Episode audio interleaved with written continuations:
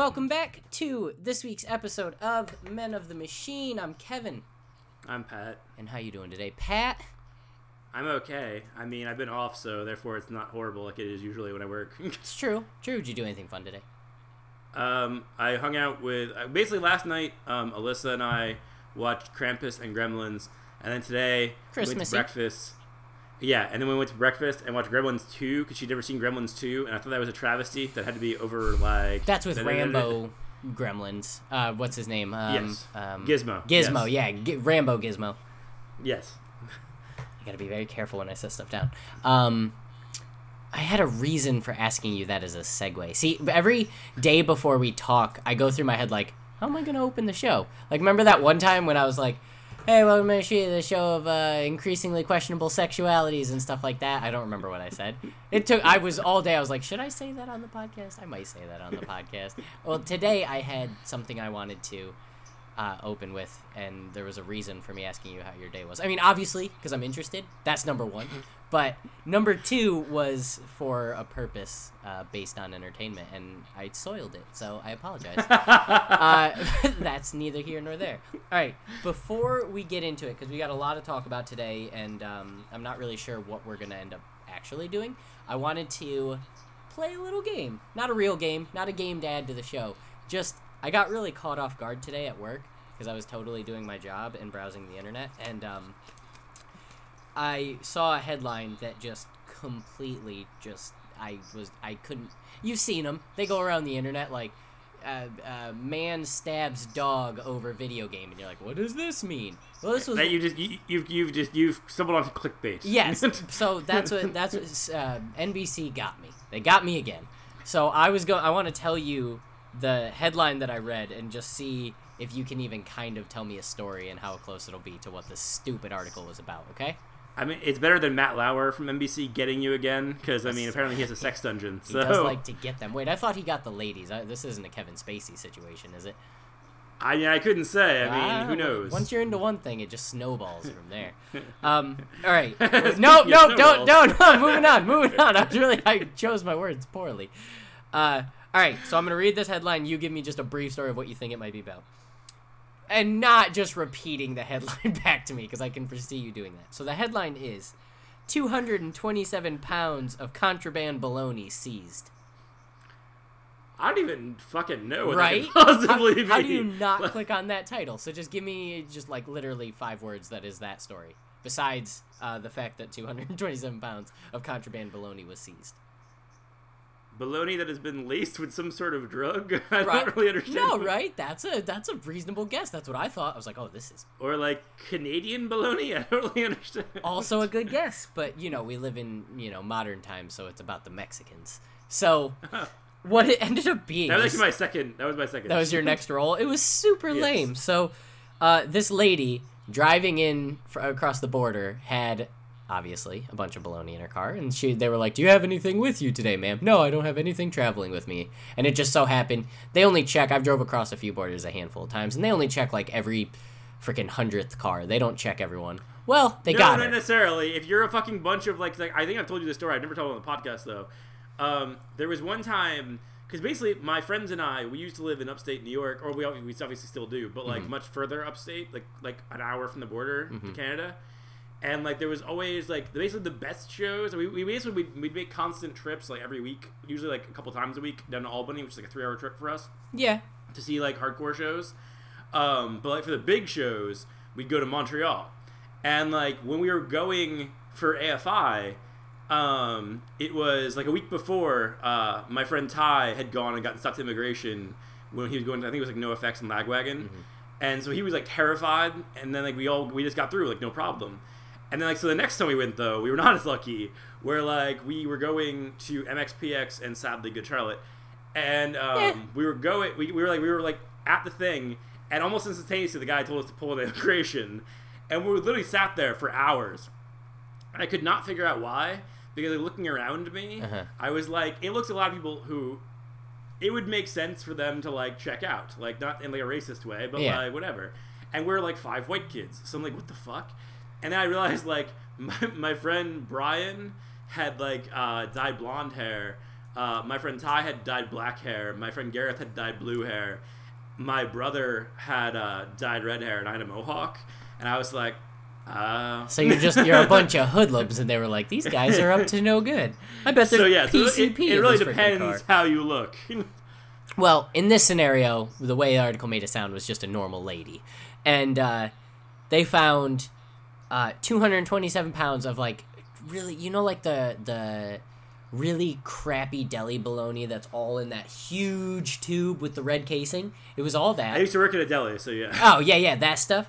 Uh, it- you know, all they did, she got a thousand dollar fine. They they took the bologna, and uh, the reason for it being contraband was because certain items, not mind you, not all meats and not all vegetables, certain meats and vegetables, bologna on the list, uh, were pretend- potential to introduce foreign diseases. They're like, no, That's not fair. not today, lady. Not you and yours, your lunch meat. You get out of here. Well, I mean, they literally got. She didn't get arrested, but yeah, thousand dollar fine. I had to click on that article. I think I think that was justified to find out what that had to be about. Fair, I guess. I, just- mean, I don't click on clickbait, but that's me. Oh, it got me. And it well, the article was by I think, I think. Yeah, it, the article was by NBC, and I was on like the homepage for the, our browser at work is msn.com. So I was going through MSN, Of course it is. and I was like, NBC, there's no way this could be phony. It was a bunch of baloney. oh, fuck you. Um, and, I, and I just wanted to ask you about that. Okay, so today we are going to talk, prepare yourself, a lot about wrestling and a little bit about whatever else we have time for, if anything else, because that can usually get out of hand. So, do you want to start with your pitch, or would you like me to tell you what I experienced? you can go with your experience, and I'll get to my pitch if you'd like. Okay, we'll start there. So, I am going to Royal Rumble January. Talked about this a thousand times, and uh, actually, I haven't- really considered the other day because the NXT tickets went on sale, and I was like, "Oh my god, I should totally buy these." And I'm like, "Hey, let me look at the Royal Rumble tickets." I'm like, "Oh my god, these are way ex- more expensive." and then I'm just like, and it was just like, well, and then there's Raw and SmackDown. I'm like, I really want to do this, but this will cost me at least fifteen hundred in tickets before I even get to the actual like gas and Oh, yeah. like time uh, committed to it. Yeah. Uh, is it was is the one you're talking about the NXT one like in Philly? Well, what they yeah, what they do is basically WWE changed their business model a couple years ago. I think SummerSlam was the pilot program.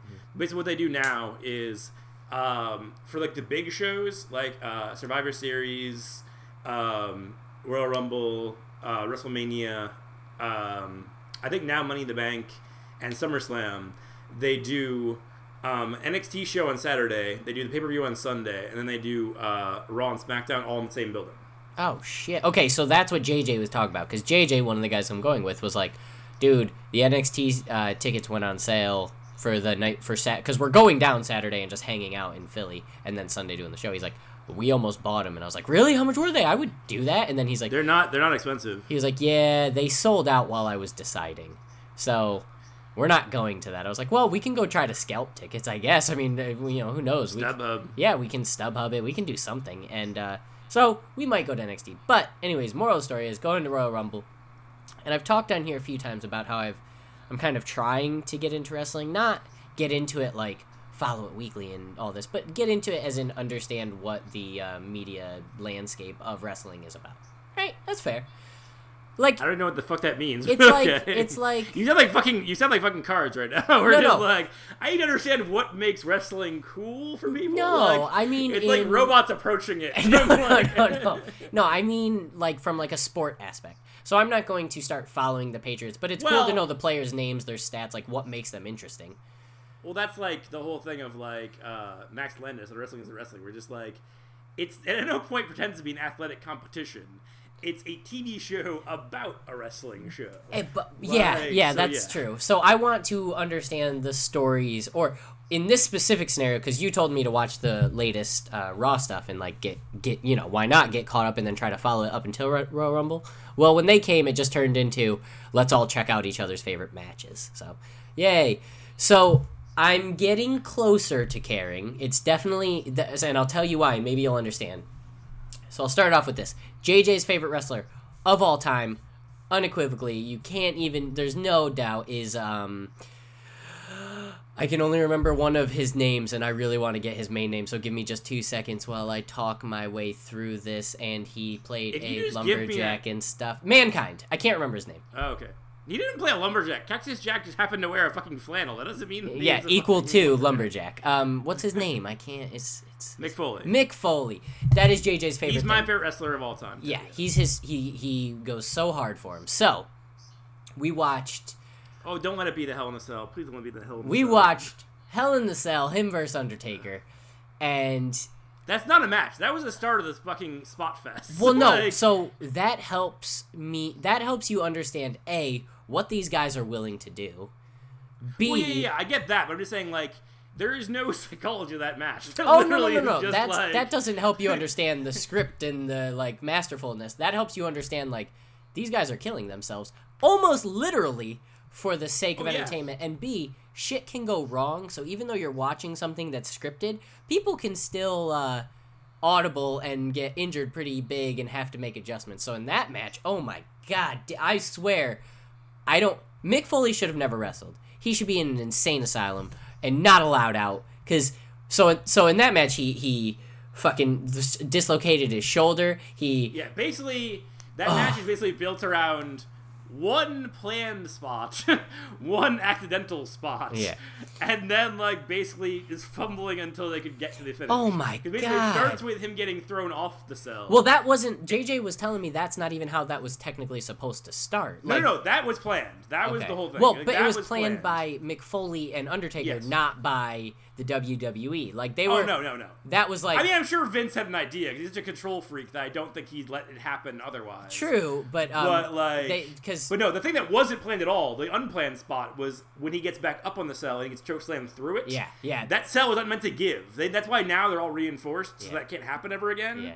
But that that was at that point, like they were just like it was meant to be just like us, like just your standard choke slam spot. yeah, and he just hits the And chair. it went so wrong. Oh my god. Well, so when he got thrown off, he wasn't supposed to get hurt that bad, but the table didn't collapse im- like it was supposed to. It kind of like Well, also he didn't.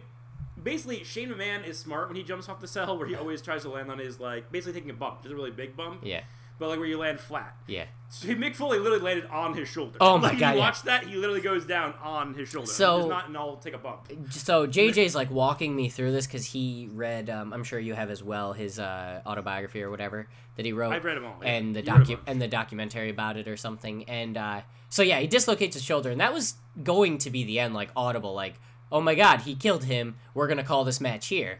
And then Mick Foley gets all like holding his gu- like this is not fake in any way. He's holding his shoulder and he can't use it. And he's like, I'm gonna go get back on top of that thing. Undertaker's coming down. He's like, wait, is this guy serious? Okay, I guess I'm gonna get back up on top of this cage.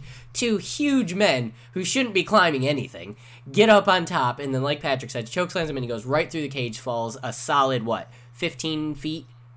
It was probably closer to like from the top of the cell to the actual mat. Yeah. I would say probably about ten feet. Oh my But the problem God. was that it was also there was a time where um, when WWE was doing a television product with NBC, uh, the guy thought the guy who was in charge thought that the ring looked too fake when it was basically like Bouncing? the spring and the pat. Yeah, so it didn't. So basically, he just He hits it. plowed Well, into. To make matters worse, the chair that was up there comes down as well and clocks him in the head. And that's And the one out, time he was unconscious in that match. Yep. Yeah. Oh my. And then, you know what? That's not enough. Why? You know what? I'm waking up from being unconscious. My shoulder's out of socket and I can barely move. Let's do a little bit more. That's when they start throwing the tacks on the ground. And Undertaker picks him up, choke slam him into the tacks. At this point, I'm legitimately sitting there going, no, no. and then he gets back up, and I was like, okay, this is where it might turn. Like maybe, maybe mankind will get something out of this. The minute He did. He got he got legendary status and True. he became a main eventer. So- True, but the minute Undertaker grabbed his throat a second time, all I went was, "Oh no!" And Jay just like, "Yeah, it's gonna happen." And he chokeslams him into the tacks again, and I just, I couldn't understand how this is a real thing that people do. And it, I, oh my god, just to, It's always, but in fairness though, it's always better when a guy wearing a shirt, like as the mankind character, Yeah. he wore a shirt and also like a singlet. So like, it's always better when that happens when there's tacks versus like I saw a spot a couple of years ago when they were doing the feud between Dean Ambrose and Chris Jericho when Chris Jericho got thrown on the tacks Ugh. and Shirtless. he has no extra gear. Yeah, exactly. And I've also seen a spot where, uh, because there was also a spot when Mick Foley and Randy Orton had a match. Actually, one of my favorite matches ever, where uh, Randy Orton got thrown on the tacks. And like, whenever I see poor bastards without like extra gimmicks on get thrown on the tacks, I'm like, that's so much worse. Oh, Because goodness. like, there is nothing between you and tacks. There is just tacks and flesh. So they that led into so what what that helped me understand was how was one aspect which I'll, will lead me into the second was one aspect of how real wrestling can be at moments like that where it's that is two men who are just they want to put on a show and if they do it successfully they both know that their notori- their notoriety keeps going up like yeah kind of fucking myself but if this goes well like if we pull this off i'm like you said i'm gonna become a main carter i'm gonna be a, a headliner i'm gonna be the big shit so they try um so That's that the thing. I remember like Mick has stuff out since then where he's just like, people say that the match that made me a main eventer. He's like, but people forget that I just did. I was in the same position I was before that for the next several months after that. True. It wasn't until they had the angle where he would he won the title, and then there was the feud with The Rock and everything. Mm-hmm. Um, because really, in the end, if you really think about it, like that version of the Mankind character, like once they made him kind of really endearing and kind of focused on the Mick Foley aspect of Mankind Uh-huh. was kind of the perfect foil for The Rock because The Rock at the time, I mean, it was when he was a heel. So the whole thing was that he was like kind of almost like a Ric Flair of the 90s where it was just like nice suits and like this cocky attitude and blah, blah, blah. Mm-hmm. So like who better to oppose him than like the regular guy? That's like, because they always made Stone Cold the regular guy. But like Stone Cold's He's not a- a regular guy. he's a Like, Stone- man's man. You, you made it into like you you even you, you repeatedly called him the toughest son of a bitch on the planet. So that's not a regular guy. That's the toughest yeah. son of a bitch on the planet. I guess. Whereas, like I remember, there was actually was a thing um, where like, uh, if you actually listen to the commentary on the Hell in a Cell match, uh, Jr. had to correct himself at one point because he calls Mick Foley um, basically the toughest son of a bitch he's ever seen or whatever, and he has to stop and pause. He's like, in this environment, yeah. Like, in this because- specific scenario. Sorry sorry. I wasn't being like, scripted. I Vince, was I'm being sure, was real his there. yeah, Oh, yeah. um so what that led into was uh, let me get a couple of stuff we watched that i don't care about. So we started watching a couple royal rumbles um to see if we could find one that no one could remember. Like i want to see one that we can all watch kind of not you know for the, The ones first that people time, don't remember are not the good ones. no no i know but there wasn't any. Everyone remembered a piece. So we started one that everyone was like i'm not sure and then halfway through it i was like uh, you know, hey, who's ever won from the number one spot? Like, has, there been anyone? There's talking there, and I was like, what about the number two spot? Shawn like, Michaels. yeah, and and um, so we're talking. They're like, "What about?" I was like, "What Ray? about the number two spot?" And he's like, "Oh yeah, Rey Mysterio won at the." N-. And that was the one we were watching was where Rey came out at the number two spot. I was like, "Fucking, you spoiled it!" And now, we, and so we canceled that. We watched a couple other ones and moved on. Um, then we got into, and you're I gonna. remember if Benoit was one or two, but I think Benoit was one. Uh, I know he spent the longest time. They talked about it. but they, Oh, yeah. but they erased it because yeah, it yeah, like, redacted. like like now they don't not say like they don't say him, but they're like only two men, blah blah. It's like one of them was Shawn Michaels. They Yeah. just kind of stop talking. Moving on. yeah, it's uh, it's unfortunate, but it is what it is. Uh, and then, uh, so the last one, which we'll probably talk the most about, because you'll probably get a little mad at me, uh, is we watched um, some CM Punk stuff.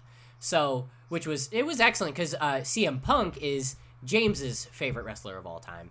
So we were talking about that. He's my second favorite. Yeah, and we talked back and forth. So, but what? But I kept asking, like, guys, I want to watch Shawn Michaels. He's the reason I've ever cared about wrestling. Because when I was younger, the theme song was fun as hell, and he wore the nice red pants, and he did the nice kicks. He and he had the long hair like I did. Like, kick. he he was he was what I wanted. And um so anyways, growing up that's who I wanted to be, you know, when you watch like a, a person on TV. So we watched what makes JJ cry every time and I totally understand I I I understood the Iron Man physic match? Huh? Was it the Iron Man match? Uh, I don't know. I'll Go ahead, go okay, ahead, go ahead. so the the Mick Foley match made me understand the physicality that can be behind wrestling. That's not just scripted. Like, sure, these guys are athletes. That made it physical.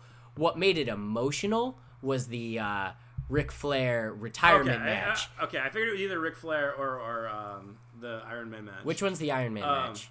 The Iron Man match is the first ever Iron Man match where it was, um, which now they pushed out and drives me insane. Like now, whenever they do Iron Man, it's always like a half an hour. I'm like, every match is a half an hour to the main event. Like what the fuck? That's not an Iron Man match at all.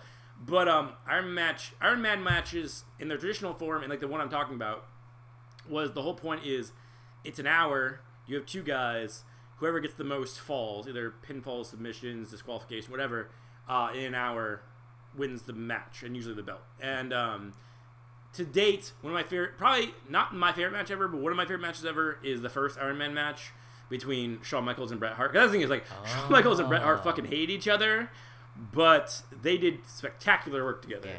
Well, we I want to watch that one now. But what we watched, yeah, was the Ric Flair retirement match where whoever lost walked away, and uh, which they said what didn't actually happen. Like Ric Flair just ended up going to some other company like immediately. He went to TNA, Yeah. because he's he's he's a fucking obsessed. Like until recently, he kept saying he'd get back in the ring, and I think now that he almost died recently, he's Yeah. like, "Nah, I'm good. I, I got this. like, like Well- don't don't ever put me in the ring again." so they put the match on, and JJ explains to me like this match makes me cry every time, and uh, I was like, really? And, and we're watching it, and I watched these two guys walk out.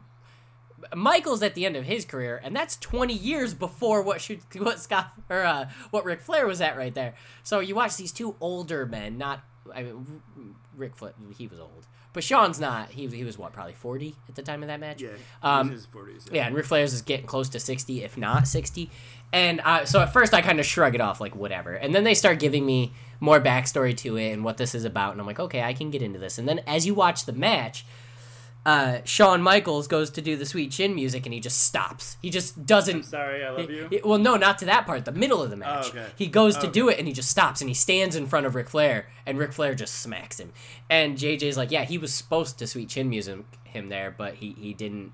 He, he didn't br- want to do it. He couldn't bring himself to do it. So I was like, wait, really, or is this scripted? He's like, no, no. Shawn Michaels actually chose to forego that specific kick. So okay, go show what's going on. And then to bring it back to the physicality, match is going Ric Flair way more agile than any 60 year old man should ever be. Like I was super impressed with how quick this guy was.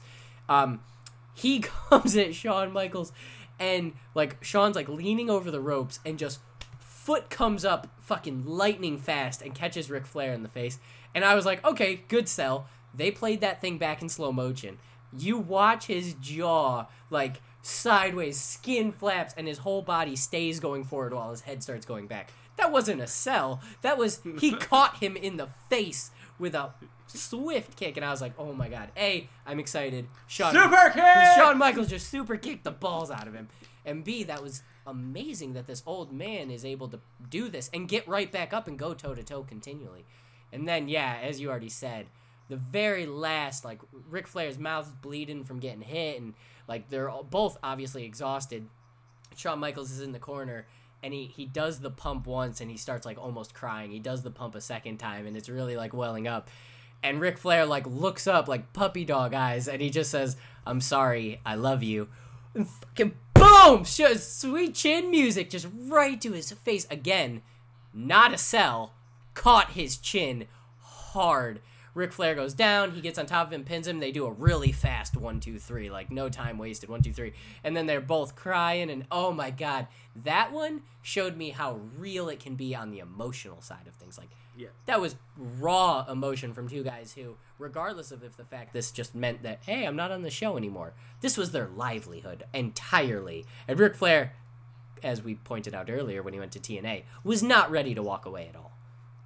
Yeah, no. Well, that's the thing is like, did you did they even show you uh, the next two years? No, no, they didn't. We didn't have time. We watched were, so much. Uh, that was uh, the uh, basically because the, next year was the whole thing was that uh, Shawn Michaels is like, I've done everything. The only thing I haven't done is beat the streak. And so it was like so The we faced the Undertaker in one Oh. of the the greatest matches ever. And then the next year, speaking of the emotion, Did he not beat the streak like- there?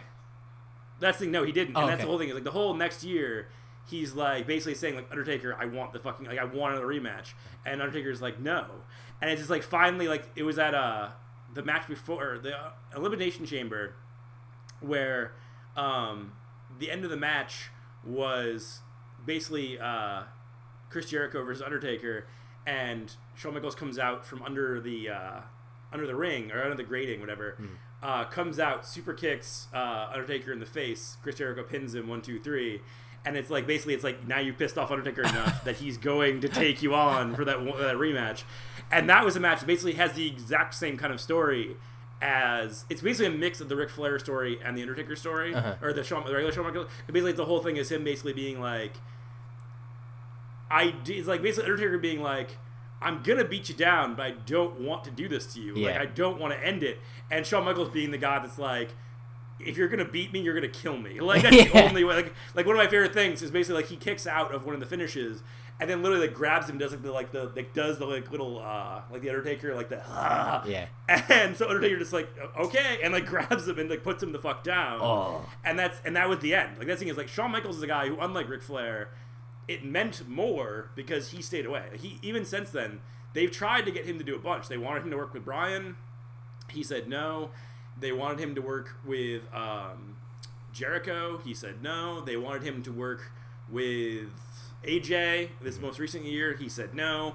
It's like I don't think Shawn's ever going to come back because Sean understands the value of what he did. That that Whereas, ending was like- like a perfect, like a just an operatic ending. Because because otherwise, yeah. Because otherwise, what's the fuck? It, it cheapens it. It's like Yeah. the Ric- it's like the Ric Flair thing, where it's like if you know that Ric Flair couldn't stay away, it cheapens that finish. Yeah. Whereas like the way it exists, like with Shawn Michaels, like it it means something. Cause that, and that's why like the next year, I really liked the whole thing was basically like Triple H. Like one of my favorite things ever was like um, Triple H came back the same night Undertaker came back, and there was no words in the segment. Literally, they both like look at the like uh, WrestleMania sign. It's all basically a challenge WrestleMania with no words, and they have the match, and it's an awesome match. That then leads to the next year, where basically they do it's the two of them Hell in a Cell with Shawn Michaels special guest referee, where it was deemed the end of an era, which would have been more if Triple H had stayed away. Fair enough. But like they never fucking it wasn't like the end of an era because like they, they, they both kept working for the next several years until like last year where I hope to God Undertaker's finally done. He's done. He's Because- gotta be done. I honestly they went from saying he did retire to being like Roman Reigns might have retired the Undertaker forever. I'm just like, oh for fuck's sake, dude. Cause like last year's WrestleMania is actually one of my favorite WrestleManias ever, but it depresses the shit out of me to watch the main event because people blame Roman Reigns, but I was like, I honestly don't think anyone could have done it because Undertaker was a guy who, and somebody put it beautifully, where they were like, he literally gave everything until he had nothing left. Yeah. And that's admirable. I'm like, you're not wrong. That is admirable, but if you had stopped one year earlier, you would have left a far better legacy. Because like, there's a one point in the match that it's depressing to watch because basically like he can't like basically the whole spot is basically um, Roman Reigns is supposed to give him the tombstone Yeah. and they try to do it, and Roman Reigns can't get him up because Undertaker is basically dead weight. He's a And so, 320 like, pound dead weight. That's what I'm saying. As strong as Roman Reigns is, people are blaming Roman Reigns. I'm like, the whole way power bombs work, pile drivers work, all that shit works. Is the other guy is working with you, like they're going and they're controlling themselves and all that shit. All you do is Like, support them when they're once they're up. yeah, you're you're guiding them. It's a two man. It's a it's it's a two way street. And I was like, Undertaker wasn't helping because he literally physically couldn't. Like he couldn't. His hip was so bad he couldn't get anywhere. He couldn't do anything. So it was like it was just depressing as fuck to watch. Yeah. And I was just like, honestly, I just want this to be over. I really don't like. I was like, I know they want him to leave on a better note than that, but I'm like, just fucking leave it alone. Like you've Yeah. made Roman Reigns as much as you're going to. You've made like the Undertaker's fucking career. Like just just let it be done. Like it's Yeah. fine. Like just let it be done. Like I know they still I, they've always wanted Cena versus Undertaker, but I mean I'm just like just let it be done. nope. It's fine. You could you should have done that like five years ago. You're good. Yeah. you're good. Um, so yeah, so we watched that. Made it was wonderful. Uh, and then we also watched. I forgot to mention. We watched um, TCL TLC TLC. TLC. you start tables, ladders, and chairs? because the ladders is the last part. It makes sense to go at the end. it's uh, also Tender Love and Care TLC. It's the also channel, like Patrick. no, I don't want no scrubs.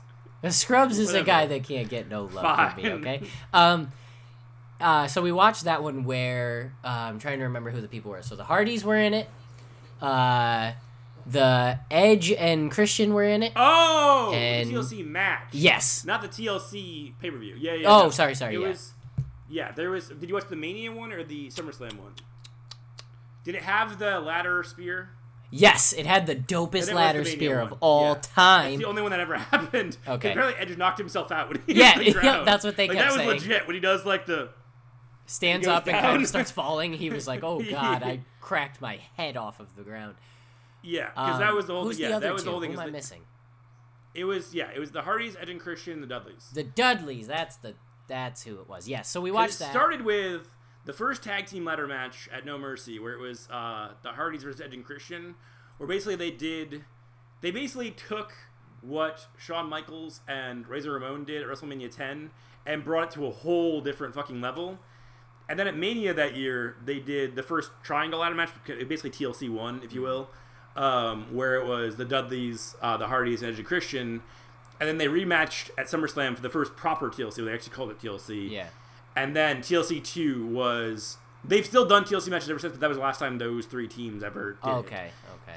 So that one was cool. That was just a um, that was there was no like reason. They were just like, "This is a good match. Let's throw it on." And I was like, "Okay, Yeah. yeah, why not?"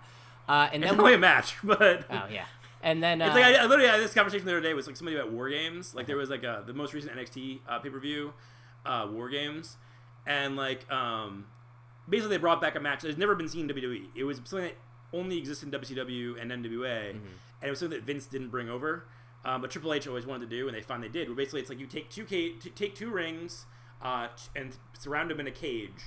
And then have everybody like basically either uh, two teams of four, or in this case, three teams of three, just fucking kill each other.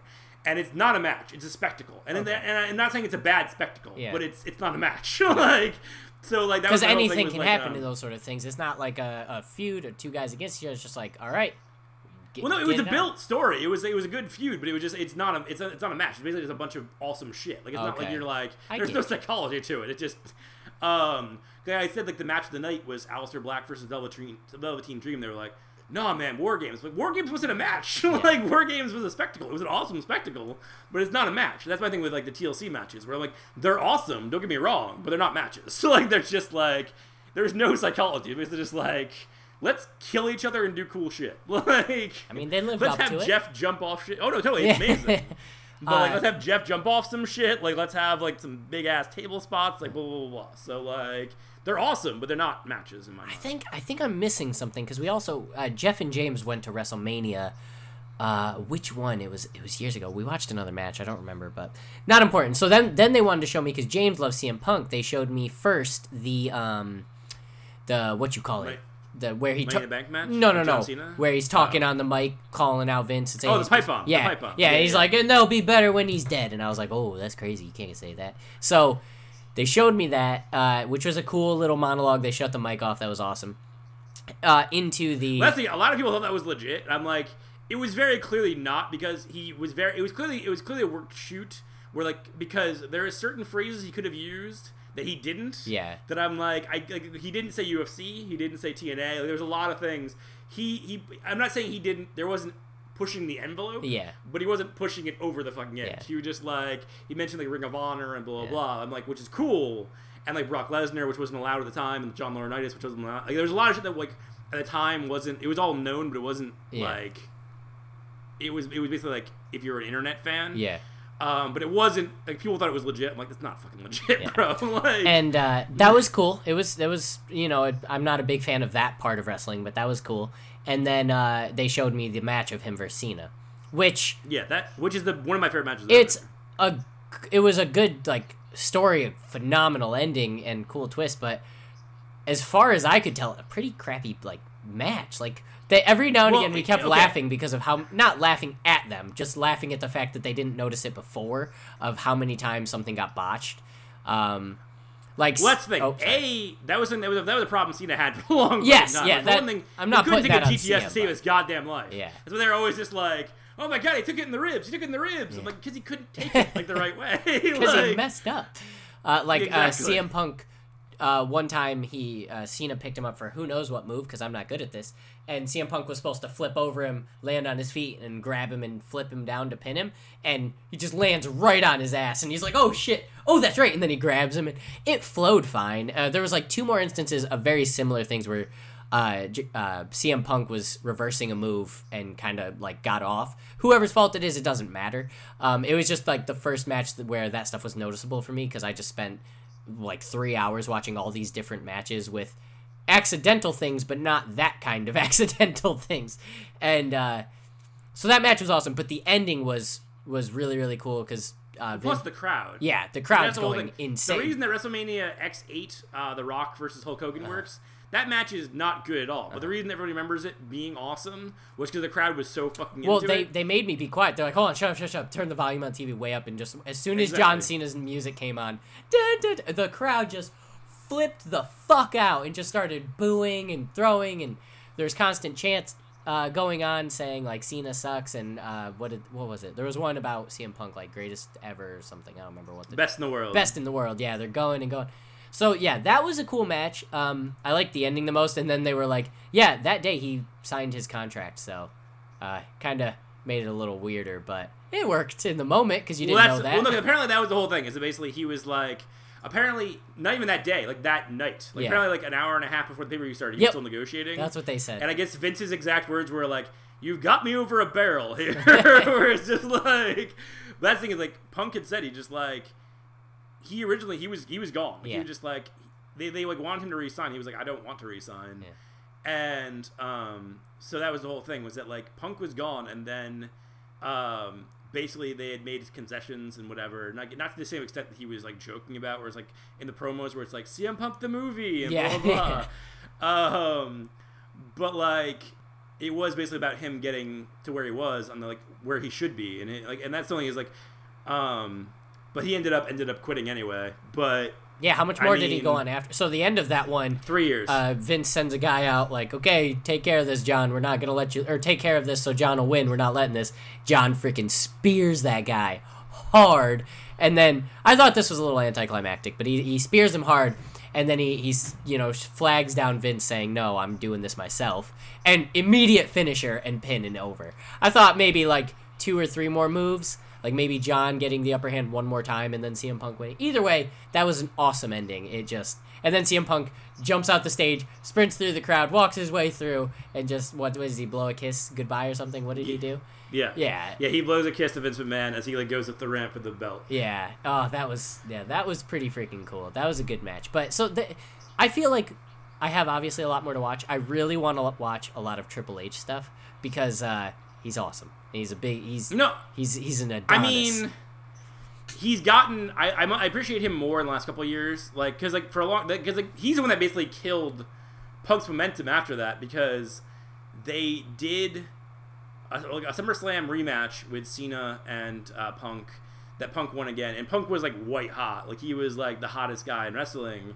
And then he had to match Triple H, and then Triple H just fucking like just stopped that momentum cold by beating him. Like, what the fuck was the point of that other than satiating your ego? Like, what the fuck? But um, in recent years, like Triple H has been like he put over um, Seth Rollins at last year's Mania. He put over Roman Reigns um, a couple years before that. Like he worked with uh, Dean Ambrose and like put him pretty far over. Like, he he made Sting look like a million bucks. Like in this stage of the game where he's like he knows what his role is, or basically he's the guy producing NXT and like basically the, the crown prince of WWE. Like he's about to take over NXT, Uh-huh. or he he does NXT. He's, he's gonna he's poised to take over WWE. He's like more down to be like the basically this guy who's making guys by letting them beat him Mm-hmm. rather than just being because that was like that's like um you didn't watch Survivor Series, but um the end of Survivor Series was fucking brilliant because um basically the whole thing was that basically he put himself on Team Raw and Max Landis pointed that like because basically the whole ending of the match is basically he screws over uh Kurt Angle, who's like the team captain of Team Raw, and has Shane pin him, basically um, to kind of like whatever, and then ends up pinning Shane, whatever, and then like Braun Strowman gets pissed. He's like, "What the fuck are you doing?" And literally like chokes him down, and there's like tears in his eyes, and I was just like, "See, that's perfect," because like Triple H basically trying to put himself over at the expense of a young guy, and only to be caught and like exposed as a coward is the most Triple H thing to ever happen. And I was just like, exactly. Like he, he at least at this point seems to understand the character well enough Yeah. that like because that was the whole thing is like the thing that Max points out where just like he's a guy that like in his own head is like this badass like king of kings, but like in reality is a scared child like that only cares about like basically like being at the top or at the very least picking the guy at the top. Yes. Like- Being responsible for the guy at the top. Exactly. So yeah. So Uh, like I lied. We did watch Triple one H more match. I asked I asked specifically to watch a Shield match, and we watched. um It was Shield versus maybe that was the match with Triple H. No, no, no. That uh Batista was in it. yeah, Uh, the, Triple- yeah, it was the, Triple the H? Shield versus Evolution. Yeah, yeah, yeah, yeah. We watched that one where fucking Dean Ambrose just jumps off the goddamn. No, no, no, no, no, no. That was Rollins. Rollins. Sorry, Rollins jumps off, hits Dean Ambrose, Triple H, and uh, uh, It was it was Randy Orton, Triple H, and uh, Batista. yeah, yeah, yeah. He hit. Which one did he He hit? hit, he hit Evolution. Yeah, yeah, but he hit two of them. That way, uh, uh, Roman Reigns could Wait, could. Uh, Are you about. Extreme Rules or did, see, Titantron or was it the like um like the stairs? Stairs. Jumped off the stairs. Oh, okay. So it was Extreme Rules. Yeah, yeah, yeah, yeah. It wasn't the Titantron he jumped off No. of. Then okay, yeah, it- that was just uh, Randy Orton and Triple H. Yeah, and, And then Batista Ambrose. takes gets taken out by Roman Reigns. Yep, and that was awesome because I love Roman Reigns and I love Bautista, which they were all like, "Why do you love Bautista?" Which I like saying his name like that. Don't correct me. Uh, and I was like, "Because he plays Drax, and that's pretty ballin'." And they were Well, like, "Okay." thing. I never liked Batista as a wrestler. It's like when they first started casting him and think he's an actor, I'm like, oh, for Christ's sake. And then like I now really like him as an actor. well, wasn't when he pretty good in Blade Runner? You know, I like him. I'm saying I like no, him no, as an yeah, actor. he was good in that though, right? Like he he had Yeah. his part was pretty. Yeah, no, I like. That's the thing. I like him now. It's like when, when they brought him back as a wrestler. I'm like, well, let's see what happens here. Yeah. And then like, um, uh, oh no, this is the same old bullshit. and then, um, that's the thing is like people don't know, but like it became a storyline. But like the whole thing was basically like the plan was to have Batista as the big babyface taking on Randy Orton at like taking the belt from him at Mania. But the problem is that everybody wanted Daniel Bryan and nobody wanted Batista as that guy. So basically, like people shit all over Batista, and God bless Batista, and God, I mean, Vince finally acquiesced and was just like, okay, it's fine, we're gonna do a triple threat at Mania. And Batista was the one that put over Bryan Danielson. Like he was, he tapped out and everything. Like, Yeah. It was like, so I'm like, God bless him, because like I was like, most dudes don't have like they, their ego is too massive to do that. So I was just Especially like, in God the bless him for doing WWE. Yeah, I'm sure. It Yeah, wasn't. so, you were like, telling me yeah. about a match that legitimately went a different way because the guy didn't want to lose. You were telling me about something like that. Ugh, I'll try to remember it. Um, Okay. Where, because I was asking, like, do they ever go like, so say someone's scripted to win, do they ever go off script and not allow it? And you, you told me one moment where it happened. Well, there was. Well, I remember there was one time. Like, I don't remember if I told you this story, but like there was like it's kind of a notorious thing that Shawn Michaels was a huge dickhead his first run. That's legit. Um, and there was, I guess, um, basically at uh, WrestleMania 14 was the match where he retired and everything. Mm-hmm. Um, but his match with Austin, where he like dropped the title to Austin. I guess this is a story that has been told. alleged. um, Let's just say it's alleged. No, it's been told by the people involved. Oh, so, okay, But it's okay. like I wasn't there or anything. But um, apparently, Undertaker walked to Gorilla, which is basically the position like right, right as you walk in and out. It's like that where the curtain is. Yep. It's Gorilla position. Basically, walked to Gorilla, taped his fists, waited, watched the end of the match, watched the three count. Untaped his fists and walked back because I guess he was basically prepared that if like Shawn Michaels didn't do what he was supposed to do and take the take the pinfall and be done, Yeah. like he would have kicked the shit of him when he arrived backstage. Oh dear God. So yeah, that kind of shit happens. Like uh, apparently Shawn Michaels was known enough to be the guy to not allow it, and he's ready to take care of some biz.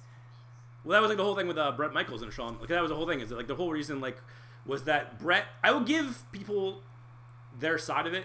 Where basically um, there was a whole thing at Survivor Series uh, '97 where basically Bret was saying he's going to WCW. He's hmm. just like, I'm okay with dropping the belt, but not in Canada. I will not lose it in Canada.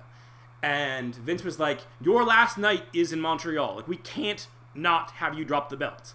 And he's like, I'm not dropping it in Canada.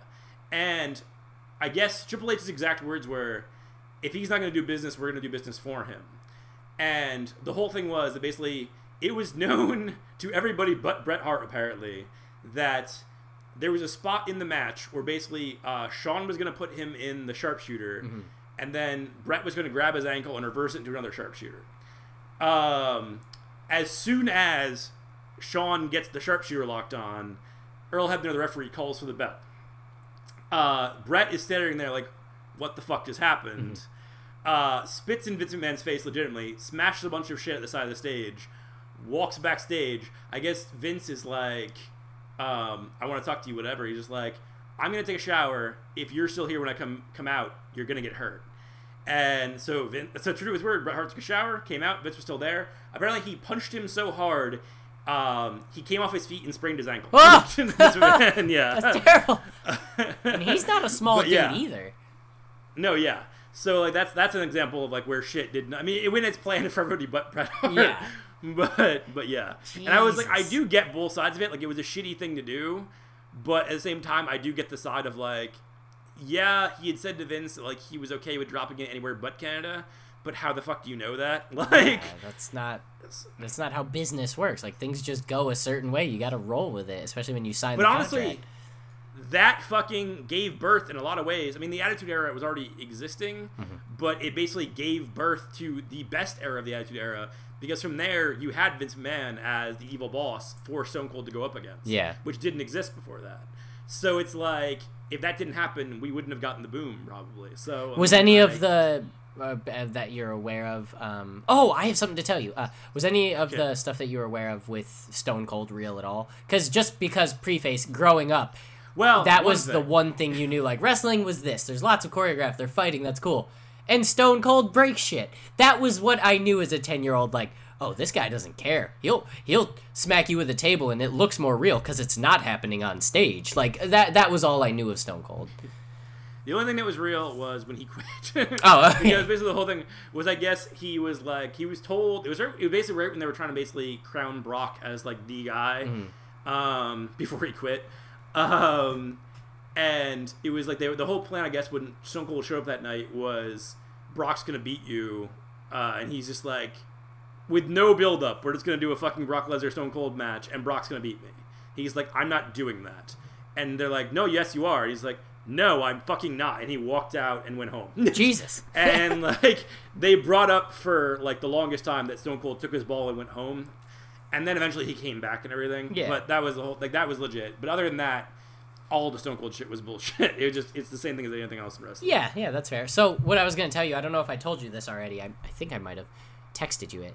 Um, I went and did a photo shoot with my wife. Oh yeah, I texted you it that morning because I was so excited. Yeah. Uh, so I went and did a photo shoot, a wedding photo shoot with my wife. Uh, spoiler alert: Yeah, I'm handsome. Terrible model. Not good at doing the poses and stuff. I don't enjoy it. Doesn't make me feel comfortable. It's not my jam. Franny, A plus. She could do basically anything. Just like, hey, do this and move a little bit like this, and, and her pictures looked phenomenal. But uh, the lady who was in charge of her hair and makeup worked for WWE for 20 years, traveling with them, and uh, so I like held back asking questions. I was like, yeah, I don't really watch it. My buddies are super into it, and I'm trying to get to to understand it. Like I'm going to Royal Rumble for a wedding gift for a friend, and so as the night's going on, I ask her a few more questions. I'm like, did you did did, did you ever uh, work with Shawn Michaels? And she's like, yeah, yeah, he was he was uh, he was a good guy, normal guy. I was like, oh oh my god, really? So what you're telling me is He was he was a good guy when he found Jesus. yeah, he was not a guy before. towards that. the end of his career. Um, Yes. and I started asking her all these different questions, like um, stuff you're well aware of that, but I was a little caught off guard with. Like, yeah, even the low end guys signed three hundred thousand dollar contracts, but they're fully in charge of travel. They're fully in charge of hotel, food, everything. So that three hundred grand turns into like an actual. 70 grand takeaway when you're done tr- doing the constant shit you're forced to do. Um, so she was talking about that, and then I asked her who the nicest person she ever worked with was, and she said, "Oh God, what was her name? Uh, it's a her, uh, Talia. Is that her name? Oh yeah, yeah. yeah. Um, you mean Natalya? Natalya? Yeah. She's like, Nattie Neidhart. Yeah. she's like, she's the nicest person. She thanked me every time we were done with hair and makeup. She was the only one who actually like talked to me uh, on a real level. Like all the other people would make small talk, but this girl apparently cared about like all the staff. She's a good, great, great person. If you don't like her as a Well, yeah, wrestler, shut she's your mouth. Bret she's Hart's wonderful. niece. Oh, really? Yeah, she's Jim the Anvil Neidhart's daughter with uh, Bret Hart's sister. Bret Hart's the One one who his passed away from the fall. No, Bret Hart's still alive. Owen Hart's dead. Owen Hart's the one who fell. Okay, I'm learning. Does Bret Hart still wrestle? he can't. He's he's broken down. Oh, okay, okay. Um, anyways, yeah, I just thought that was super cool. So I asked her little questions like, any of the relationship stuff like real and whatnot? She's like, yeah, it's pretty much all fake. Like everything. I mean, sure, there's moments where they're sleeping together, but it's usually not translated into the ring. It's it's all fake. And I was like, oh, Okay. except for Edge and Lita. Well, yes, yeah. yes, that. Um, yeah, did she like cheated on someone with? Matt Hardy. Yeah. Yeah, you can't do that. You just can't. You know, you gotta. You just. And the best part of that was fucking Matt's the one that got fired. yeah, he's the one who got fucked in all aspects of life there. Um, no, not technically, because Edge was getting fucked pretty well. Yeah, but true, I true. And his Edge isn't even wrestling anymore. Hardy's still there. Well, yeah, but also Edge is because he literally can't. Like they Oh. literally could not get him insured ever again. Ah, because they basically they had him tested i guess the night after uh, wrestlemania and they found that basically he has a condition i guess i think it's called like spinal stenosis Mm-hmm. where basically like it, it can happen at any time i mean it can happen in his regular life too but like if he takes a solid enough hit and follows he could at any point just completely just oh, okay. Damn. Yeah. No, don't don't do that. Don't don't do that. Um, Jesus. All right. Well, yeah. So today's uh, original plan was a little different than this, but we've gone 50 minutes just talking about just wrestling. So I think that's a good uh, capper to move on in to the games, which it's never you don't want been. me to do my pitch but okay No, no, fine. we'll save that because I have also something I want to do, so that'll take another like fucking forty-five minutes at least. So, um, Fine. it has never been more appropriate to start the song than it is right now. Time to play the game. Time to play the game.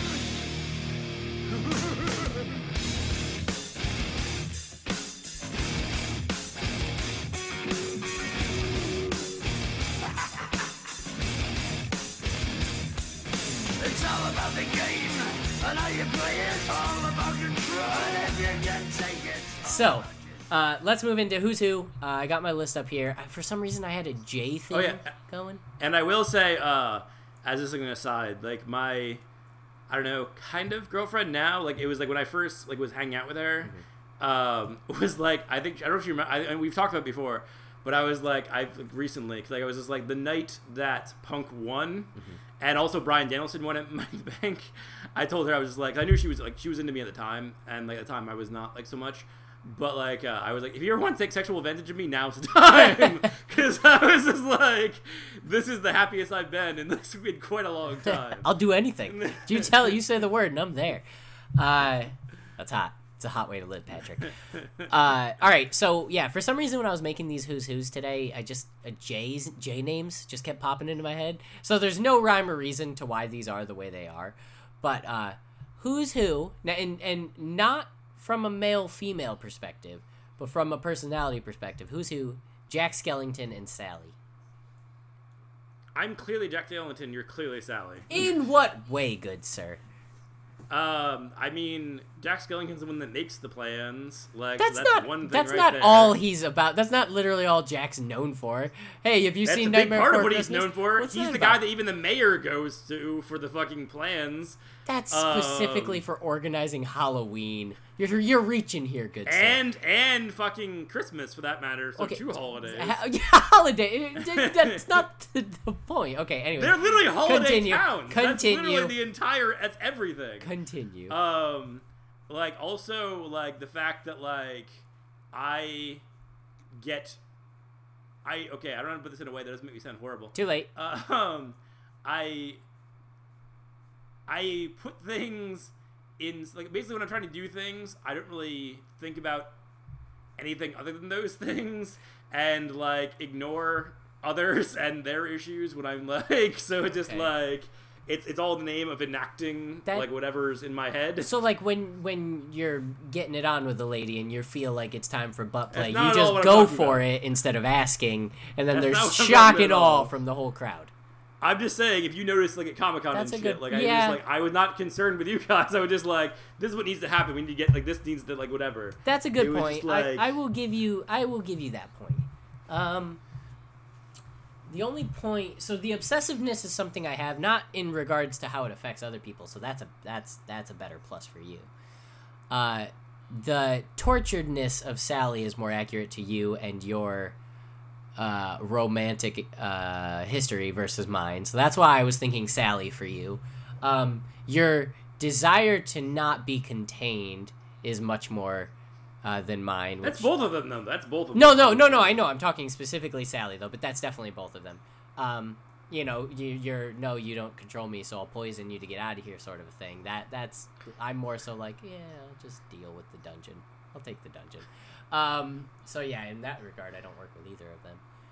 Uh, my singing voice is so good, so that gives me, I guess, Sally because she sounds good in that in that movie. Um, yeah, you know what? I, I'll take Jack and Sally.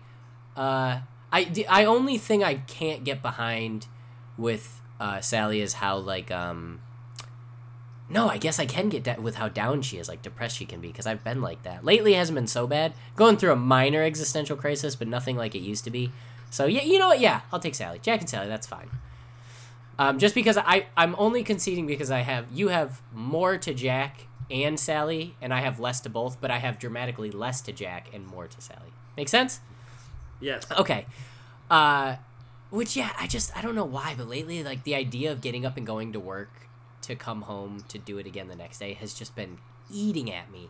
I don't get it. It, it doesn't I shake it pretty well, but especially with my current job, fucking I just ah, I just can't. Dude, I literally on on Thanksgiving when I was working, I literally had said out loud where I was just like, I left my family, like my niece and everything, to come here to do this. Mm-hmm. I was like, I'm literally putting a price on my own misery right now. Yeah. I was just like, granted, it's a pretty high price. I'm getting paid double time and a half. True. But but I'm still putting a price on my own misery, and that's fucked up. Yeah. I was just like, I'm doing something that not only do I want not want to do, but every fiber of my being is telling me, what, what the fuck am I doing here? I should leave. Yeah. And I'm doing it because of money, and that's fucked up. I've been going through that a little bit, especially with Franny, because like this place offers great insurance, and I can't walk away from that, and uh, because you know she's she's got the the disease, uh, she's got I know AIDS. yeah, AIDS. mostly. uh, yeah, so like with her diabetes and how expensive just like cost of materials is, I just I don't know. But that's not what we're here to talk about today. Let's move on. So part, part two of Who's Who, Jackie Chan and Jet Li. This was pretty Uh, easy. You're definitely Jackie Chan. Yeah, yeah. That, Jet Li. I, in my head, when I typed that one in, I was thinking verses. I was thinking like who would win in a fight, and then as I typed it, I was like, you know what? Fine, it can stay here. This is fine for Who's Who, but really, it's it's it's not. It's it's pretty obvious. Jet Li has some fun to him, but he's more he's more ass kicking and less uh, ass licking, if you know what I'm saying. So that's not what I'm saying. All right, that's not what I'm saying. Uh, and finally, la- last but not least, who's who, and this is because of a uh, movie I recently partook in. Johnny and Mark. Oh, hi, Mark. Oh. From the room. um. Uh, Keep in mind- Johnny at all. yeah, you don't want to be Johnny. You also don't want to be Mark. He's an aus- uh, an awful person. He, he's not like at least but he's Johnny. very pretty. Yeah, so you can be the pretty one. Johnny at least means well. Okay, so how? No, that's not even a good way to compare. Can I be Chris R? No, no, no. You cannot. Uh, you have to either be Johnny or Greg, uh, which uh, sorry, Mark. Um, one of them Ah. is an idiot who just has no idea what's going on and makes love with people's tummies. The other guy is a bad friend. Just a bad friend. Wait, are about characters? Okay, yeah. the characters, not, the, the actors. okay. Yeah, specifically the characters in the movie. Uh, that's that's that's. I mean, I I'm not a bad friend, You're not a bad friend. but I do have a flexible morality. Also true. Um, uh, guess I'm Mark in this scenario, even though every character in that movie, their fucking motivations change scene by oh scene. yeah, yeah, no, no. We'll talk about that at the end. That's what I want the final the final thoughts of the show to be. So we'll, we'll get there. Um, you want to be Mark and I'll be Johnny. I don't want to be either character. I'm just saying. Um, I I will definitely take. Oh God. See, I've never been single, so I don't know how I would react to a uh, what for some reason in this universe is a hot chick uh, being f- loose. So I, I I like to think I wouldn't sleep with them. So yeah, I'll be I'll be Gianni. Besides, I just want to be I just want to help everyone. Johnny's the guy. He's the provider in that, so I'll take it. Oh God, that just um. All right, next game. Who would win in a fight? Ah, God, there's so many. Keep in mind these are all still. Marker Johnny. yeah, Mar- Marker Johnny. I mean, we it proved in that movie that it's Yeah. Mark because Johnny killed himself. Uh, spoiler alert. So who would win in a fight? These are all still ones, or mostly all still ones that me and Kevin thought up at Comic Con. We made a large list. We can milk this until 2018. So, uh, who would win? We should be forcing him to do this shit in the, the crossover. in in time? In time, good sir. And I'm gonna come up with fresh ones for that. Who would win in a fight? The Flash versus the Human Torch. That's such a weird. It's a weird I mean, one, I right? Like- it's like actually no, actually no, it's actually not that hard because um, you've seen Sky High, right? I I love Sky High. They prove what happens when you put a speedster against a flamer. That's, you the way I said it too to late. be. You said it on record. That's gonna be the soundbite that opens this episode. um, but basically, if the speedster runs around the guy, it'll kill the fire because without oxygen, there is no flame. True. So, presumably, you just take all the oxygen away from. Basically, the Flash took all the oxygen away from Human Torch, and not only would he not have the fire powers, basically he'd be unconscious or dead, depending on how long you were taking away the oxygen Yeah. for. My question So- to you would be in that scenario. You know what's really nice, which I hope that people have noticed how improved our quality is. We can talk over each other, and they'll hear it all now. Like you're not going to get washed out at all because of the shitty Skypeness. Like in theory, if I get my editing done right, they'll hear everything. All these little laughs that I can't hear coming from you will finally be heard. It's glorious. Like I can't hear them at all because when I talk, it shuts you off. So that's cool. I'm happy about that. I hope the quality is improved. But my question is, how quickly can the Human Torch go supernova? Because the Flash obviously Um, is instantaneous. He can start doing the loop, but it still takes time to pull the air out. Could he supernova before then and kill the Flash? I don't think so because I mean, basically, you're still sucking away oxygen in the vortex. So he, he wouldn't be able to get enough to get to that heat. Exactly. He'd be at, he'd be at the best, like trying to just maintain rather than like Yeah. yeah. I don't think he'd be able to build up, honestly. Okay, I think his only hope would be the minute he see Flash doing that to fly up, so he could get away from it and get out of the vortex. But I don't know. Yeah, I feel like the Flash has got that one pretty. You know what? When in doubt, just think of Sky High. It's got it's a it's a vast well of knowledge that we can access. Who would? I always wanted to write the comic book too. Like I always thought that'd be really cool because like, as soon as Disney, I mean, before even Disney got bought, when Disney was working with Boom Studios, Mm-hmm. I was like, that'd be a cool comic. I wonder when nobody's done that. And then like as soon as Disney bought Marvel, I'm like, why is no one Yeah, doing that comic? That'd be such a cool we comic. have the time, like the, or the, the the the materials. We could do this. Maybe they will. I mean, who knows? I mean, you are eventually going to make Spider-Man movies, so you could have the pull to start writing comics. That's all I'm saying. Indeed. Well, yeah, or I mean, I hope I don't like Jon Favreau, who like was like, "Hey, I directed Iron Man. I'm gonna write an Iron Man comic." He wrote two issues, and it was just like, "Hey, I'm not gonna write an Iron Man comic anymore." Yeah, that was more of like uh, you know heat of the moment thing. You've been wanting comics your whole life. Let's just err on that side. Who would win in a fight? Doctor Doom versus Iron Man, Tony Stark. I mean, they've done that. Wait, they've done that? Um, Oh, that's right. They're both the Marvel. last- Oh well. And then the last year or so of uh, Marvel, uh, basically since Tony Stark didn't die, but like went into kind of a coma. It was it's a whole fucking thing.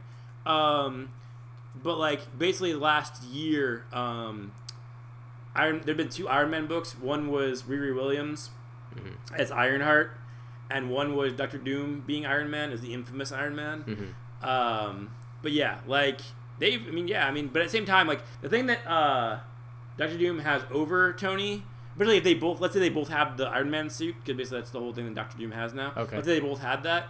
He also has magic. So basically, you have technology Okay. and magic. Okay, So- that kind of gives it the upper hand. Take away the two Iron Man suits then. Just Magic versus Iron Man. I would still say magic, just gonna mean, like depending on how powerful you are as a sorcerer, like I can't imagine there'd be a lot you couldn't do. True, true. That's a fair point. All right, well that one's that one's Doctor Doom then. He he's Doctor fucking Doom. You know how much it takes to beat that guy? All of it. takes all of what you got. Uh, I've got so You many. basically to be, you basically have to beat him intellectually more than anything. That's like the whole. My favorite thing about the end of Secret Wars is where basically it finally kind of because basically the whole plot of Secret Wars is basically um, when the incursion happens that's been teased with Hickman's whole uh, Avengers run. Mm-hmm. That basically Doctor Doom basically creates the new world. It basically makes himself God. Okay. And like the whole ending of it is basically Reed Richards basically being like, you know that I would have done a better job, and Doctor Doom having to admit that he knows that, and like, which has to be the worst fucking thing in the world Doctor Doom, because the whole thing about Doctor Doom is a guy who is so proud, Yeah. and like the whole thing is like, the reason that he like that's I always think is funny. They never gotten it right in the Fantastic Four movies. Is that Doctor Doom does not hate Reed because Reed has Sue. Doctor Doom hates Reed because Reed is smarter than him. Yeah. And nobody else is smarter than him. And it pisses him off so much that somebody else is that like he makes it. It's like the whole thing with like Superman and Lex Luthor, where it's like it's not that uh, Superman's an alien and Lex Luthor is human. It's that Lex Luthor is just a human and is not nearly like couldn't do. And despite all It's the a way he- jealousy he's built thing, himself yeah. in his life exactly all the ways he's built himself up in his life, he'll never be that, Mm-hmm. and like that that drives him insane. Oh, the, that's it's kind of like um, Superior Spider-Man. How Doc Ock realizes, yeah, I can't be Spider. I don't know what makes this guy this, but I can't be better than him as hard as I try. So that's cool, though. I like those stories. Uh, all right, who would win in a fight? Daredevil, personal favorite of mine, versus Green Goblin, personal favorite of mine, also yours. Um, I also I have they done it? I don't. They probably have, but I don't remember it. Um, I would definitely say Daredevil, just by virtue of the fact that like Good guys always win.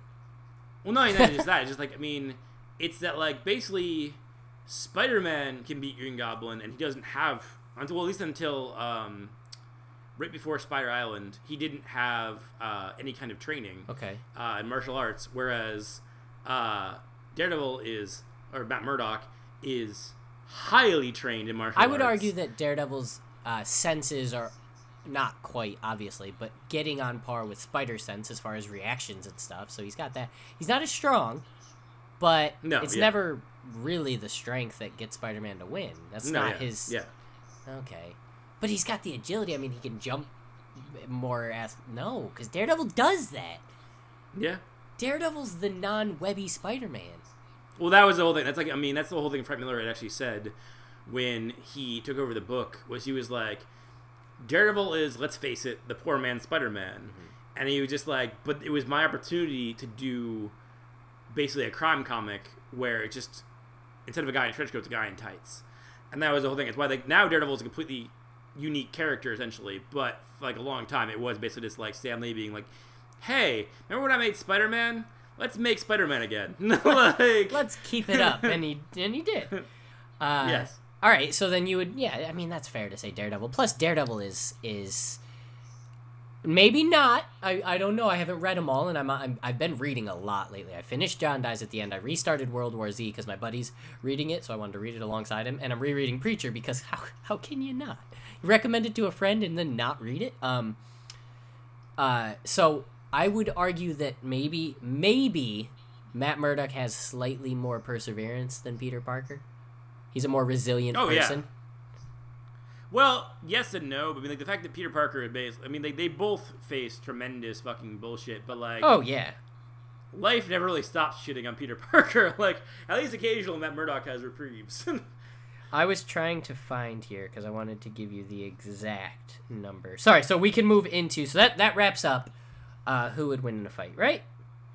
sure. All right. So let's move to the final. I want to talk two things really fast because I I think my friends are getting really sick of here. Oh, you know what? That'll give it away. So uh, CBR.com. You ever been on that website? Of course. Okay. They just did their 2017's uh, top 100 comic book storylines, and they went from 100 to 1, and I read, not read all the stories, but went through all the lists to see it all. You know, like 20 of them are different Sandman arcs. Uh, ton of them are Batman, obviously, because he's had some of the most consistently good stories. Uh, so, I just, quick guess, number one. You know what number one is? Number one. Wait, say it again. Uh, okay, so Like the greatest story. Uh, or, it's it's I mean- specifically storylines um, from of, Yeah. of comics in general, not of a specific thing, but like half of them, not literally. I think I think I counted like fourteen of them are just Sandman storylines. Little, Okay. you know. Uh, there's a ton of Batman ones because Batman's consistently been just one of the best uh, stories over and over again. So can Does you guess? Dark Knight Returns or Watchmen? Are they are they off the table? Or? No, no, no. They're all on table.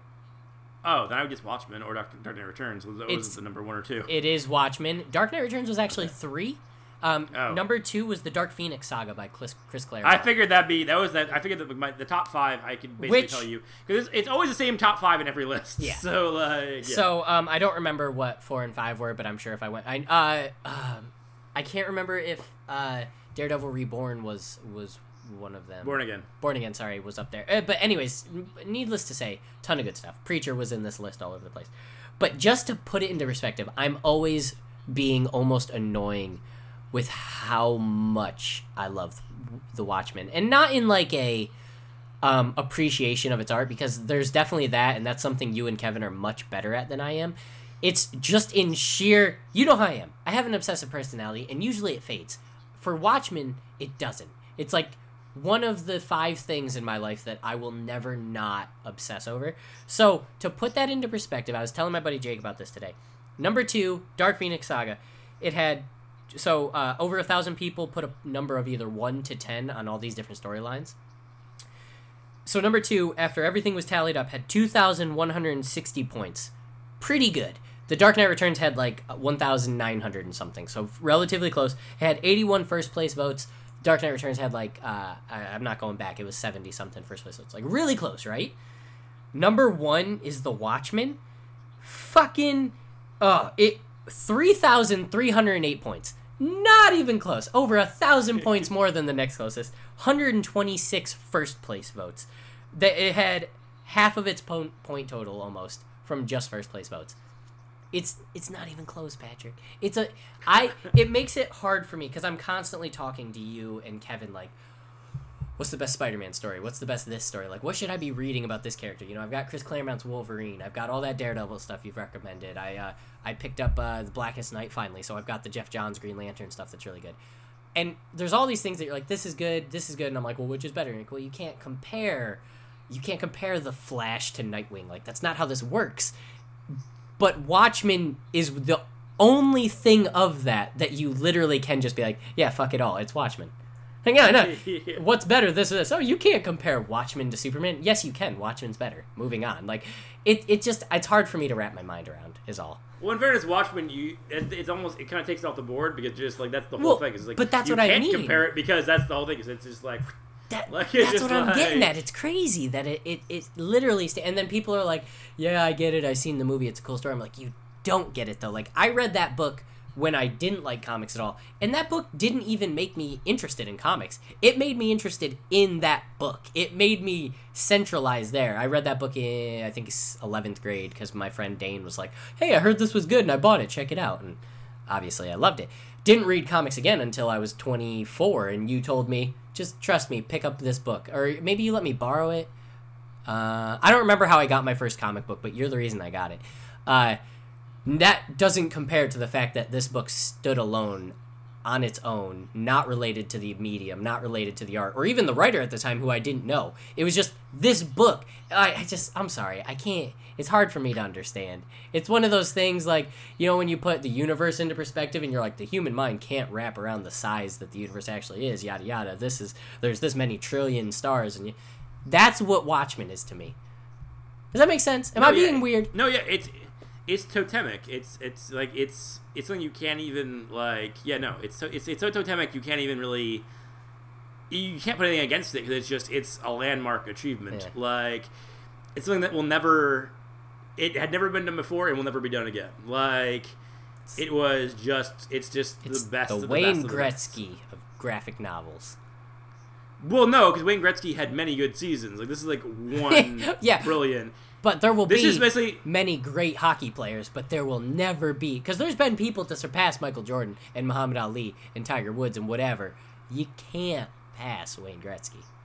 Well, yeah, but at the same time, it's also it's almost like the the best example I would say almost is like uh, the U.S. Olympic team in 1980, where basically like they Oh. were the ones who The like, Miracle on Ice. toppled the Russians. Yeah, Yeah, exactly. yeah, okay. This is the Like where it's Miracle like, it on was this one time that this like everything came together and it, against all odds. The Miracle in Ink.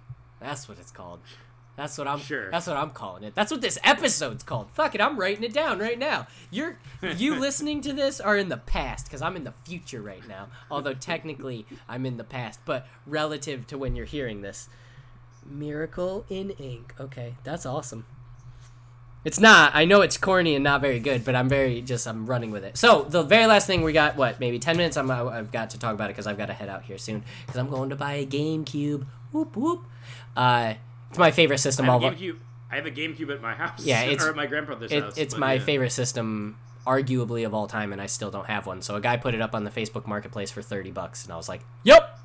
Because I went on Amazon and eBay, and like the cheapest is around fifty bucks, and they're in pretty bad condition. Not, I mean, they're playable, but this one's mint, so I'm excited.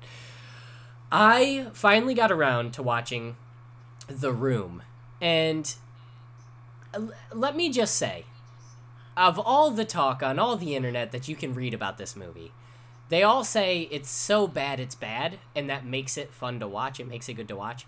I wholeheartedly disagree. Avoid this movie at all costs. I am not happy that I watched this. There is only one reason I'm happy I saw that, and that's because The Disaster Artist is coming out.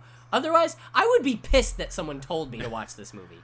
Okay, well, uh, Cardinal and I did an entire episode about it on Gifted Punksters, so if you want my full thoughts, check that shit I'll, out. I'll go. I'll peep it as well. Um, my main thing with it is that, like after reading Disaster Artist, because basically the whole reason was basically like I never really wanted to watch the movie. I'd heard of the movie forever before, but like I had the opposite reaction of Kevin because Kevin is like very much like, oh hey, this is stupid. Like totally, let's watch this. And it's like I had the opposite reaction. Just like, why would I want to watch something that I know is bad? Like what the fuck is the point of that? Um, and then I read the book, and then I was like, well, fuck it, I'll watch the movie and I watched the movie, and I watched it again the next day because I watched it. It was me, Kevin, and Gina watched it, and then the next day it was me, Justin, and Alyssa watched it, and it's like the thing about it is like it's not. It's obviously not a good movie. Like nobody can say it's a good movie. No, they're But- fools if they say that. But but but um, there is an earnestness to it that I do find really endearing because it's clearly made by people who care. And I can tell you a dozen fucking a dozen movies this year Yeah. where like you can tell people didn't give a shit making it. well, That, so that's room, you can feel how much people cared when they were making it. That they just didn't know what the fuck they were doing, They were just- and they didn't do a great job yeah, kids in a candy but store. They tried so hard, and it to me it comes across. Well, It's- it's so the there. way that will in the way that'll reflect on out. me is when I watch the Disaster Artist, and you having read it have a this is and you're not gonna like the parallel. This is Yoga Hosers for all over again. So Yoga Hosers was the exact opposite. I went into that as if you read the Disaster Artist, listening to about 15 to 20 hours worth of Kevin Smith being like, Can you believe I'm making this movie? Like, I get to do this. And Andy McElfresh, the, the co host on my favorite podcast of all time, Edumacation, did all the effects, shitty as they may be, did them all. And they're not even that bad. They're just super campy because you can tell one person did them all. Um, and I just had to listen to him say, I love my life, that this is what I'm able to do. That's all he kept saying was like, I don't fucking care. I'm making this movie for me. After it came out, I didn't see it when it first came out. He's talked about the reviews, and all he kept saying was like, I get that people are shitting on it, but I love this movie. And I was like, oh, you do. Like, I was like, I was like, oh my God, you do love this movie. So when I watched it, all I could do was giggle at the fact I'm like, oh my God, Kevin.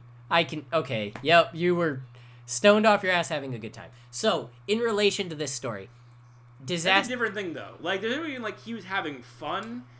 It's like, yeah, I'm glad that you were having fun, but you made a piece of shit that you knew you were making a piece of shit. Like Okay, yes. Tommy Wiseau was trying his best. He just didn't have the skill or any artistic integrity or talent at all. No, no, no. he like didn't. he just was trying his goddamn best to make something that would stand up to the stuff that he loved and he did love. I mean, maybe Well, after that- watching Disaster Artist, that'll that'll meld for me. Because watching it without any knowledge of what this was, other than one guy decided to try to make a blockbuster, oh my god! Like I said, I would I would punch you in the face for recommending that movie. I'd be like, "Are you fucking kidding me? You thought this was fun to watch?" But with a sucker for people as I am, after I watch The Disaster Artist, yeah, I'll probably be like, okay, you know what, you because that movie's getting rave reviews. Apparently, the portrayal's great. There's a really, really awkward interview with Tommy Wiseau and James Franco, um, where you can tell he like greenlit this whole thing and he's happy that someone's telling the story again and like. So yes, I'll probably come around. without that knowledge, oh my god, Patrick, are you? I've seen YouTube videos that are five seconds long of some guy just staring at his mom that were better than this. It was so bad. I'm I'm not saying it's a good film. I'm just saying like I respect it because at least it came from a place of like genuine care and passion. Whereas fucking like if you use the example of Yoga Hosers, I'm like Yoga Hosers is an example of like oh, oh hey look look what I'm getting paid to do. Yeah. And that pisses me off. no, see, I love that because no, he spent his no, life no, being a fucking like. because that's the opposite. That's the thing. Is like No, it's Tommy not. Sunk his no, no, no. Because Tommy sunk his own money into that. Six million dollars of his own fucking money making that movie. Kevin Smith got paid to make that piece of shit. Well, so that's where it's a little different. Is he didn't? So yes, technically he got paid because he found the funding, but that movie and technically Red State on, he stopped being at the Yes, corporate yes, whim. yes, so in that regard, he spent. 10 years of his career just being grumpy that he was making movies that people were saying was bad. This is him just being like, I don't fucking care anymore. Like, yes, you can say that I've made good movies and I've made bad movies, and now I'm just gonna make movies. And if you want the them, until Cop Out, I never once said one of his movies was bad. No, no, oh, yeah, yeah. Even Jersey Girl, I enjoyed I, everything. Which I haven't seen yet, but Franny loves it, so whatever. So up to that point, that's where I give him the edges. That unfortunately he was a successful guy who got to do it, whereas Tommy wasn't. He's a guy who put it all on the line. This would be like if Clerks was a bad movie. That's what it would be like. Like people would look at Kevin Smith in a similar way. So Yoga Hosers, I just feel like just because he's now at the successful point, he's still only selling him it selling it himself. He's still like, I'm gonna make these movies. I'm glad I'm finding funding, but if you want them, you gotta come to me. I'm not trying to put these in your face. And I love that. I love it. I don't fucking care, dude. Like, I mean, like that thing is like to me, Yoga Hosers is fucking insulting. Okay. well, we took very different uh, understandings of this movie, and that's fine. Because what I'm saying, like it's it's literally it's fucking insulting. Like 'cause it's, it's like literally a guy who didn't give a shit. It's literally a guy who was just like, ha ha ha, isn't this I- fucking see, I- that's not what I get. I Whereas disagree. Tommy thought he was doing something good. He just doesn't know good from bad. Whereas Kevin Smith was just a stoned piece of shit who didn't care. No, no, And I that pisses me I off. disagree. I think he didn't care about the critical reaction. He just cared about making a movie he'd love. I don't, and that's the- honestly. so if you're anything, that's more Kevin admirable than- actually likes. If if, Kevin, if Kevin Smith actually likes that movie, I seriously question his taste and question how he was able to make a single good movie in his That- career. that's- because he clearly did not have good influences. If he thinks that's a good, movie. Well, movie. you change That as a person as time goes shit. on. You change. Yes, I don't it's a, care. It's a no, no, no, no, it's a bad movie, that but much. that's not Your- what we're your arguing. Should, like, that's not your what we're arguing. taste should enrich. It should be getting. You should get more fine tuned. not when you're Kevin Smith, who's a child. It shouldn't fucking like. Oh my god. I god. think you can- That's the problem. It's like he's literally his fucking daughter could have made a fucking better movie. I'm fairly sure. Maybe, but we're not arguing whether the movie was good or bad because they're both very clearly bad movies. The Room Yes, is I'm worse. not, I'm not saying I'm, that's what I'm arguing. So, I'm just saying that the like fact- Yoga Hosers insulting because he didn't even try. He didn't. I see. I disagree that he didn't try. That I that's we'll end it at that. I disagree that he didn't try. We both very clearly feel differently about this. But the room is a fucking attack on your senses and your basic understanding of The how Room a is not a good go. movie. The Room. I'm not saying Room, Room is a good movie, but Room is at least somebody who tried their best to make a good movie. All right, Pat, like that's that's the thing that drives me to about Kevin Smith at this point. And I love Kevin Smith for like, the longest time. I was his biggest fan. I defended him through everything. And the last couple of years, I can't defend him. In fact, I kind of want to fucking punch him in the face because I'm just like, when did you stop caring? Like, when did your soul die? I- like, I would really like to know. like, I- that's my whole thing. Is Well, I I mean, like, if someone kept riding your dick, eventually, I mean, you are the type of person that if someone rides your dick, you're just like, fuck you, I don't care what you think. I feel like he's on that, but on a grand level that unfortunately puts him in front of your face no matter what. So, where if I'm like, Patrick, do this, you're like, no, fuck you, I'm not doing it. I'm like, come on, that's just me and you. He's getting this from a million people who are like, make a good movie. And he's just like, no, fuck you, I'm going to make the movie I want. I, I, I, I just, I, I get what you're saying, I just disagree. That's all. I mean that's fine, but I mean I just I it, it, it, hurts me to be able to, to be able to say this because I think I'm saying like my fucking like Mount Rushmore of filmmaking when I was a kid was Quentin, Robert, Kevin, and John Carpenter, and John Carpenter always made, kind of made it clear he didn't really give a shit. Yeah, that's so that's that's fair. fine. Like he he made really good movies, but he was just like very much like. It, I'm a fucking like basically I'm a fucking I'm a guy laying brick like this is my job Yeah. I'm good at it like Whereas like, and Quentin still makes. I don't think he's working at the the, the, the top level he used Doesn't to be, but he's still working at a pretty. He's got a new one coming. It's not out yet. Oh, okay. they- yeah, Manson. The Manson movie's coming out. okay. Um, but like Rodriguez and Smith, like at least Rodriguez, like has kind of mercifully just kind of stopped. Yeah. Um, Kevin Smith is just like, oh no, it's almost like he's fucking like literally daring people to stop watching this shit at this point. he might be. because he's just That's like fair. He might be. he's literally cause he just like he just like okay that you thought that movie was bad here's this one No, Oh, he that doesn't was do bad? that. here's this. Because Tusk was great. I swear to I like Tusk but I mean the reason I like Tusk is because not because I think it's a good movie per se but because it's a very unique film. Yeah, it was super like unique. That's Yoga. Hoser is not unique it's basically just a it's like a shitty version of every fucking stoner comedy you've ever seen like Okay, I get that. I get that. so, so, like that's the thing that drives me Well, fucking insane. I like, pray like, that Kilroy was here is going to be great, or at least good, because that's his next upcoming movie that he shot with a bunch of college kids who asked him to come to the campus, and it's going to be great. oh my god Do you remember? I think I might have told you he had a Krampus pitch in a Krampus movie he was about to make, uh, Yeah. and then he stopped doing that to go make Tusk. And when he came back to it, they were like, "Yeah, this other big budget Krampus movie got made. Do you want to keep going?" He's like, "No, it doesn't make sense. It's the same." So he took that story, uh, flew down to some art school in Sarasota, uh, Arizona, um, where they asked him just to speak. Sarasota's in Florida It's somewhere in Arizona, so maybe it's not Sarasota. Uh, flew down there. They were like, "Hey, you want to speak at the college?" He's like, "Yeah, of course, sure. I'll, I don't care." And so he goes down, he speaks, and then as he's done, a bunch of college kids were like, "Hey, for for our film class, we're making a movie," and he's like, "Yeah, I'll totally make a movie." Uh, and the school funded it, and it's.